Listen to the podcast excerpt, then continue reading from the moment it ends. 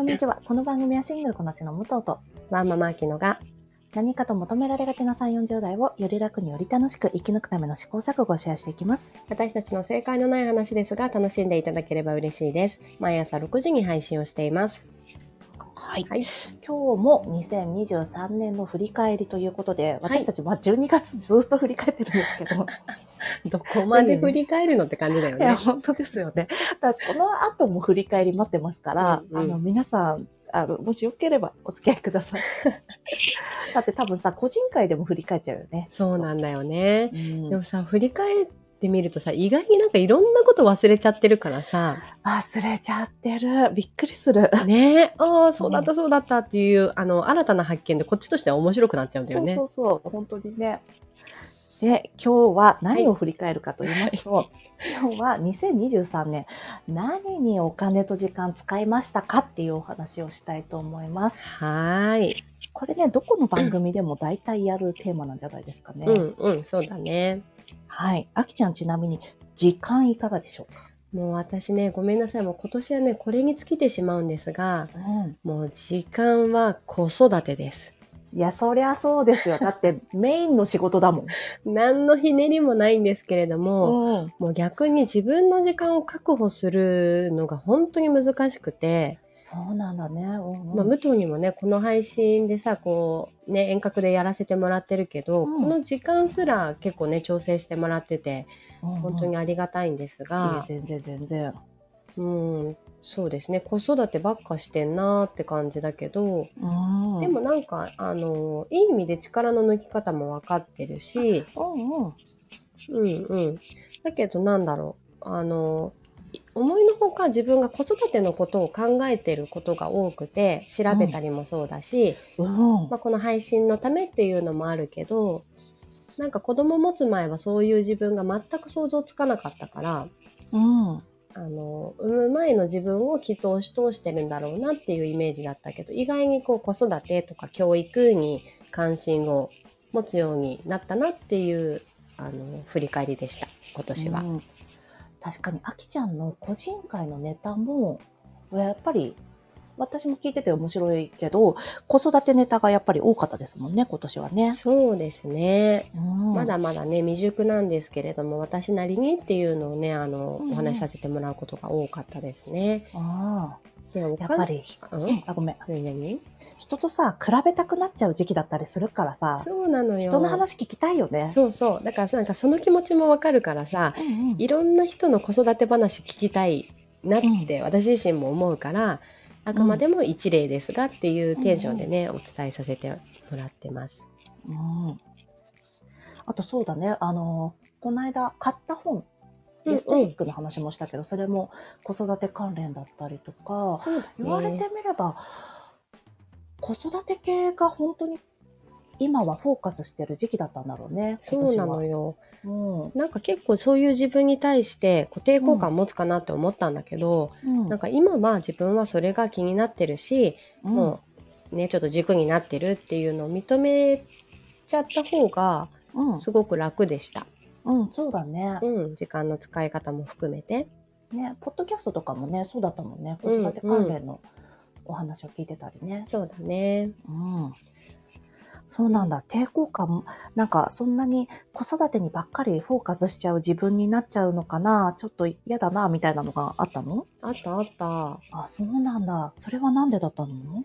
ーまあもともとさ、うま、あの、産前、まあうん息子はいたけど、なんかやっぱ一人、一人の、一人いるのと二人いるのって、うん。こう、子供持ってる感、あなんていうの、うん。旗から見た見え方っていうのをすごい気にしてて、そうなんだ。な気がすえーる。私考えたこともなかった、それ。どういう違いなの？なんか、まあ、子供持つ前って多分ね、子供育ててるっていうあの印象が全くないタイプだったんですよねって言われてた。あそうでもない？妹からしたら。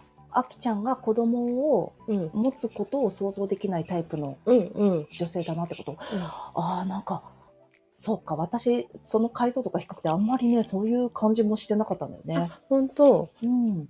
そうなでも周りからの印象はそういう印象も持ってた人がいたんだね。そうなんだよね。で、うんそっちに私がすり寄ってたなーっていうのがあって、うんなんか、子供を育ててますっていうのはあんまり出してなかったんだけど、一人目の時は。そうなんだ。でもうん二人いたらさ、もうそんなの無理だし、むしろ私のメインこれですってやっちゃった方が、うん。ね、あの、いいんじゃないかなって、もういいじゃんって感じに吹っ切れたっからあていうのはあるね。ーやっぱり子育てにばっかり、ばっかりって今わざとこういう言い方するけど、子育てにばっかりフォーカスしている親っていうのが、なんとなくちょっと、何かのステレオタイプがあったのかな、ふちゃんあっ。たんだと思う。なんか逆に周りにいなかったから、そうなる自分が怖かったのかなって思う。そういう子育てしてるね、方をどうこうっていうもことじゃなくてもちろんうんいなかったからこそそうなるのがちょっとね、あの、恐怖心があったんじゃないかな。うん自分の理想の子育てスタイルとしては半身で関わるぐらいが良かったのかな。本当はね、それが理想だったんだけど、んうん。全然半身じゃなくて思いっきり関わらないとできないことだし、うん、そうだよね。そうそう。そうだと思う。なん、なんでその半身が理想だったんだろうね。なんだろう、なんか結局、うん何かの印象だよね。あのそうかも SNS でおしゃれにさ、うん。余裕持って子育てしてる人たちのリアルを知らなかったから、うんうん。でもやっぱりリアルを体感したら、もういかにやっぱりどっぷりハマるかが大事かなとか思ってるし、今は。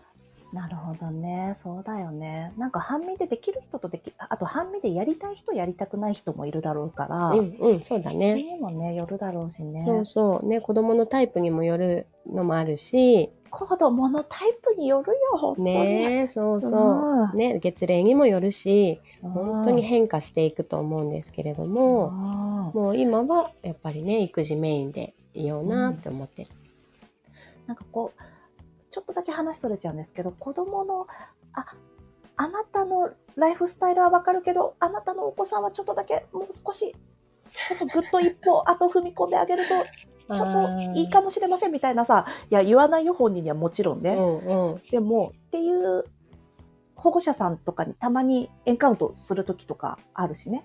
ああとあ、ちょっと一歩だけ引いてあげると、距離がいい感じに生まれて、言い聞かせじゃないけど、なんだろう、あの、お伝えするのも楽になるかもしれませんね、みたいなこともあるし、その、うん。それぞれのさ、親との相し、親と子の相性にもよるし、親の性格、子の性格によってさ、なんかバランスって全然違っちゃうから、で、しかもなんか、外で見てるのとさ、実際のその人たちはさ、全く違ったりするからさ、あの、人にどうこう言えることではないんだけどね。ああ、でもやっぱさ、その第三者から見見えるものってあるよね。教えてほしいもん、先生に。ねえ。いや、そうだよね。なんか、ちょっと汚いご意見いただいてもいいですかっていうのって、あるかもしれないよね。でもさ、い教えてほしくないとき言われたら嫌だろうしねうん。そうそうそうそう、こっちのさ、受け手側も、あの、あ、ちょっとそれごちそうさま、みたいな時もあるんですよ。いや、そうですよ。何を、何を知ってそういうことをおっしゃってますっていうこともあるでしょうからね。そうそう。ねえ、難しくてね、申し訳ないんですけれども。ねいえいえ。じゃあ、やっぱり今今年はね、もちろん子育てですよ、そりゃ。そうだね。うん、ちなみに私なんですが、はい。これはね、もう予想ついてると思います。はいはい。ツイッターです。え、でもそう？時間そんなにかけてるんだ。時間、あの、あの、仕事と睡眠とか、なんていうの？この、絶対必要不可欠なもの以外はやっぱりツイッターになりまして、次はおそらく、まあ映画ドラマの総視聴だと思うんです。うん、それを上回るって驚いた、ちょっと。そうだってさ、ツイあー、どうだろうな。なんか、一日の、あれあるじゃないですか。このスクリーンタイム。はいはい。スクリーンタイムとかを見ると、やっぱり合間合間で、加点加点してるから。そうか。あ、じゃあそれはあくまでも無党の発信側ではなくて、インプット側も含めてっていうのが大きいのかな？インプットって言うとすごいよく聞こえるけど、娯楽という、娯楽ですよね。娯楽としてのツイッター。かな。あとはね、次はジェーン・スーさんです。おお個人名上がりましたね。だって、スーさんって番組すごい持ってるじゃないですか。ああ、確かにね。10月からはですね、このラジオが3時間になったんですよ。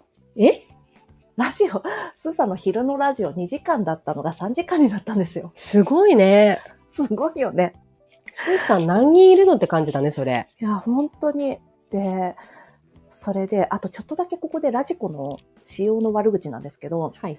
ラジコって2時間番組だと一番組区切りなく聞けるんですけど、3時間以上になると、1、カッコ1、カッコ2、カッコ3って分番組が分割されちゃうようになっちゃうのね。でん。そうなってくるとすごくね、リスナーとしては聞きにくいんです。うんうん。でそうすると、ポッドキャストで聞いちゃうんだけど、ポッドキャストで聞いちゃうと音楽とかが聞けないんですよ。ああ、そうなんだ。飛ばされちゃうんだ。そうなの、そうなの。著作の関係で。うん、うん。なので、このラジコメって思ってる。そうね。そうなんです。で、あと、そうですね。で、スーさんのおひきるの番組あります。で、ポッドキャストもちろんね、えっ、と、Amazon Music でやってる生活が踊る歌っていうポッドキャストもやられてる、はい高橋由紀さんとのやつ。で、もちろんオーバーザさんもやられてる、隣の雑談もやられてる。うん。もうこうなってくると、もう大変ですよ。すごいね。で、私、人のポッドキャスト全部2倍で聞くんですよ。2倍か。すごいすごい。うん。大体2倍なんだけど、スーさんだけ1倍で聞くから、めっちゃ時間かかるじゃん。1.2とかにもしないよ。すごい。え、そんなにさ、あの、うんスーさんの魅力っていうのは、うん武藤はどこがこう惹かれるポイントなの？なんだろうね、別にスーさん、愛着が今すごくあるんだろうね。うそうなのでね、もし今スーさんに万が一ってことがあったら、私多分ね、泣いちゃうと思う。なんかそれさ、泣いちゃうよね。そうそう。あの、芸能人の方が亡くなった時にさ、すごく、やっぱり、あの、後を追われる方とかもさ、いらっしゃったりするじゃない。で、私そういうのはもちろんないんだけど、なんとなくそういう感じ、そういった事象に対して、なんとなくわからないなって思ってたんだよね。うんうん自。分の身近じゃない人に対して悲しい気持ちとかもちろんあるよ。今年はもういろんな方が、ダンブルドア先生もね、亡くなったりしたから、はいプ。ロフェッサーダンブルドアも亡くなって。なので、まあ、坂本龍一さんとかも亡くなってとかさ、あね悲しいみたいなのはあるんだけど、なんとなくやっぱり少しどこかね、えっ、と、遠いこととして捉えていたのが、この年を取ってさ、この一緒に年を取ってきた方々っていうのがさ、この後発生するようになるじゃない？今は、うんあの、年上の先輩方が亡くなっていくっていうのはあるけど、うん、うんだからまた捉え方も変わってくるだろうなって。そうだね。まだ近しい人でさ、そういうのもないし、うん。まだね、こう実感もないけれども、ねでもそれで言ったらさ、武藤の時間を支えてるジェーン・スーさんの存在は相当大きいだろうね。そうだよね。なんかその番組がなくなったら、まあなくなったでしょうがないかなと思うんだけど、うん。なんかそれ以外の時間に使った方が、時間の使い方見直しどっかで来年ぐらいにしたいな。でも、スーさんのその何、考え方なの？生き方とか？なんだろうね。あ、本当に手触りが、肌触りのいい毛布みたいな感じ。おー、もう愛着だね。そう、本当に愛着なんですよ。だからこれさ、まずい方に行っちゃったらまずいから、気をつけないと 2倍で聞くようにしようかな、スーさんもい。やいやいや。なんかさ、まずいよね。え なんか一人の人にうん。がっつりハマっちゃうって、私、推し活とかができないのもそれなんですけど、ちょっと気持ちが半身ぐらいの方が私もやっぱりいいんだよな。子育てではないものの。推し活をさ、されてる方っていうのはもう本当にどっぷり浸かるわけじゃん。そう。だからそれはそれで羨ましさを感じるよ、私は。そうだよね。私もさ、今までやっぱ好きな人はいるけど、アダムと寝たいとか思わない。アダムとになりたい。待って、どのアダムかわかんない方もいるかもしれないけど。アダムドライバーです。そうそう。俳優のアダムドライバー。アダムになりたいはあるけど、寝たいとかはあんまり思ったことないんだよなりたいはあるんだ。そう。パクソジュンはね、かっこいいなって思った、この間。パクソジュン知ってる？ん。もちろんもちろん。パクソジュンすごいかっこよかった。かっこいいいよね。かっこよかった。なんか久しぶりに、えー、かっこいいって思ったの。そうなのよ。なんか、あ、まあ、ちょっと長くなっちゃうからいいんですけれども。そうですそうそうそうそう。ね。じゃあちょっと、あの、次回ね、や、ちょっと時間の話で、えー今回取りすぎちゃったので、お金の話とパクソジュの話は次回ちょっとしたいと思います。すいません。